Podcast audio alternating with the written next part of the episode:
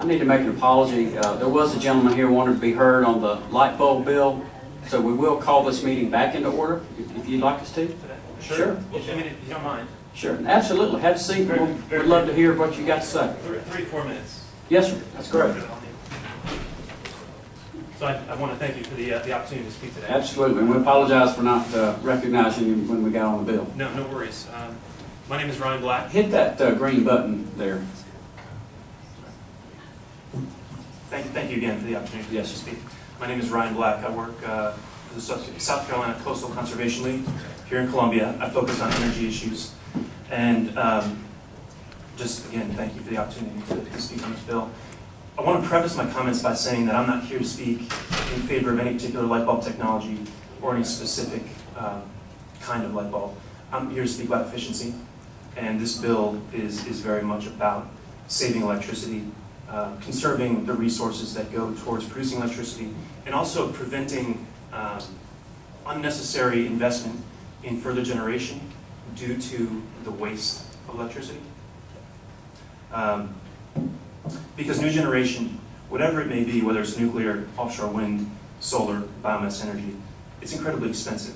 So anything we can do to prevent the need to invest in, in further generating capacity, we should absolutely take it. And H three, uh, 3735 actually circumvents what the United States government was attempting to do in 2007 when they set standards for efficiency. And I think it, it helps to focus on, on a different product. Let's, let's move away very quickly from light bulb to talk about refrigerators. So in the 1970s, uh, refrigerators were the number one energy consuming appliance in US households. The United States government put standards in place to encourage industry to improve the efficiency of those appliances. Um, and that then spurred innovation, economic investment, and we now have models uh, that are 60% more efficient than the similar model, similar size, uh, capacity.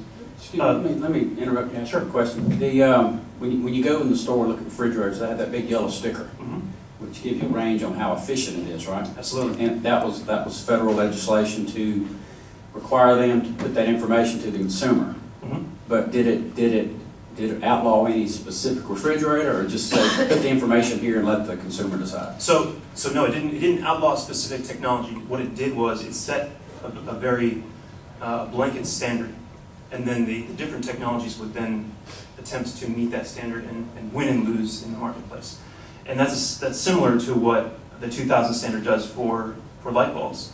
It merely says, we want light bulbs to be 30% more efficient than the light bulbs that were you know, produced by Edison decades ago. Um, and so if you can meet that 30% efficiency with an incandescent, and there are, there are actually two models that do, there are two incandescents that meet that ultra efficient standard, um, then absolutely you're, you're allowed to, to participate in the marketplace. Um, so it's not, it's not an outlaw, it's not, it's not a ban on technology, it's just a prompting of the government to industry to innovate and to, uh, well, to, to meet a, a level of excellence. So, And uh, what was your name, sir? I didn't catch. Ryan, Ryan Black. Ryan Black. Any, any questions for Ms. Black? Okay, well, we appreciate your input. Um, I, I'm just speaking for myself. I, Sure. I can't speak for other members of the committee. Oftentimes, we find ourselves uh, looking at good ideas, and it is a good idea to save electricity. It's a good idea to use these more efficient light bulbs. That's not, that's not the argument. The argument is, is it the government's role to tell you what kind of light bulbs to Sure. put in your home? And um, that's, that's just where I'm coming from when I deal with these kind of things. And I, I absolutely understand that, and if I could make uh, one point to, to that Sure, comment. Sure. Um,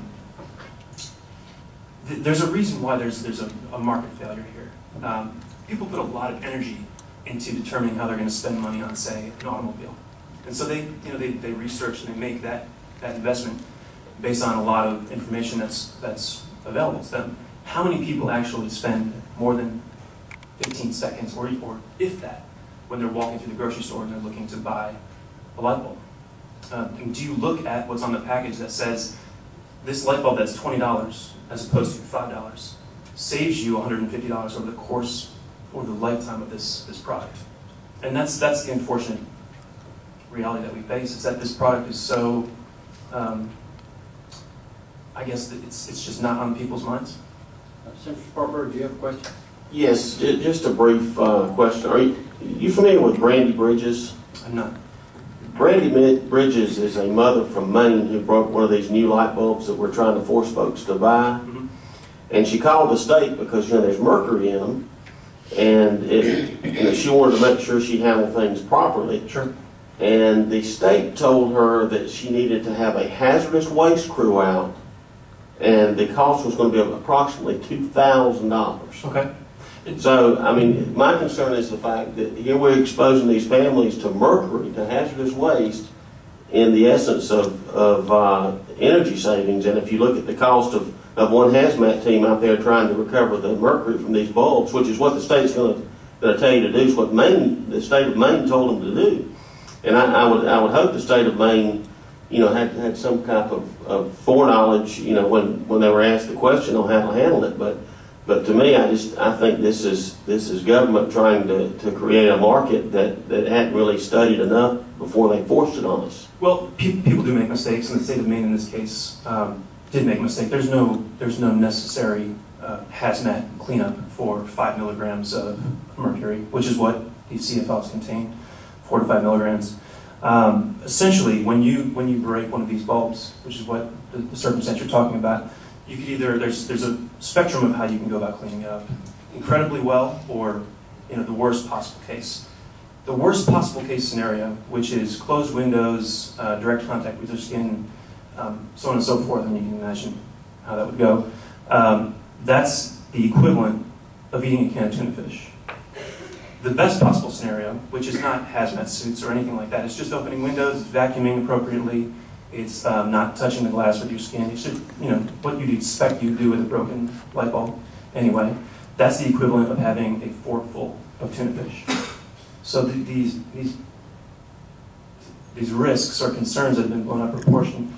I just I think there needs to be a level of reality, and, and obviously maybe the information's not as as widespread as it needs to be, but Well, that, I, I agree, uh, you know, that we definitely need to look into it a little more. That's, that seems like the federal government kind of acts, and then we try to figure out what they've done. You know, it's kind of the, uh, the new modus operandi, let's pass it and then see what's in it. But the interesting, the interesting thing about compact fluorescents is that that is one particular technology that's available in the marketplace that meets this 30% standard. There are also two efficient um, incandescents, and there are also LEDs. There's a broad spectrum of LED light bulbs that do. I've got some uh, some materials that I can show you if you'd like.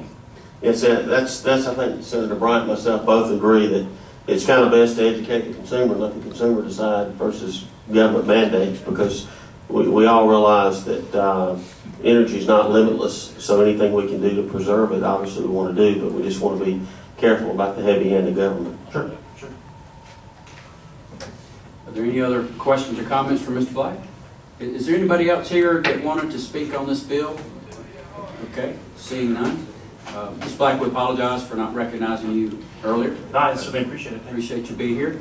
And uh, hearing there's no other questions or comments, this meeting is hereby adjourned.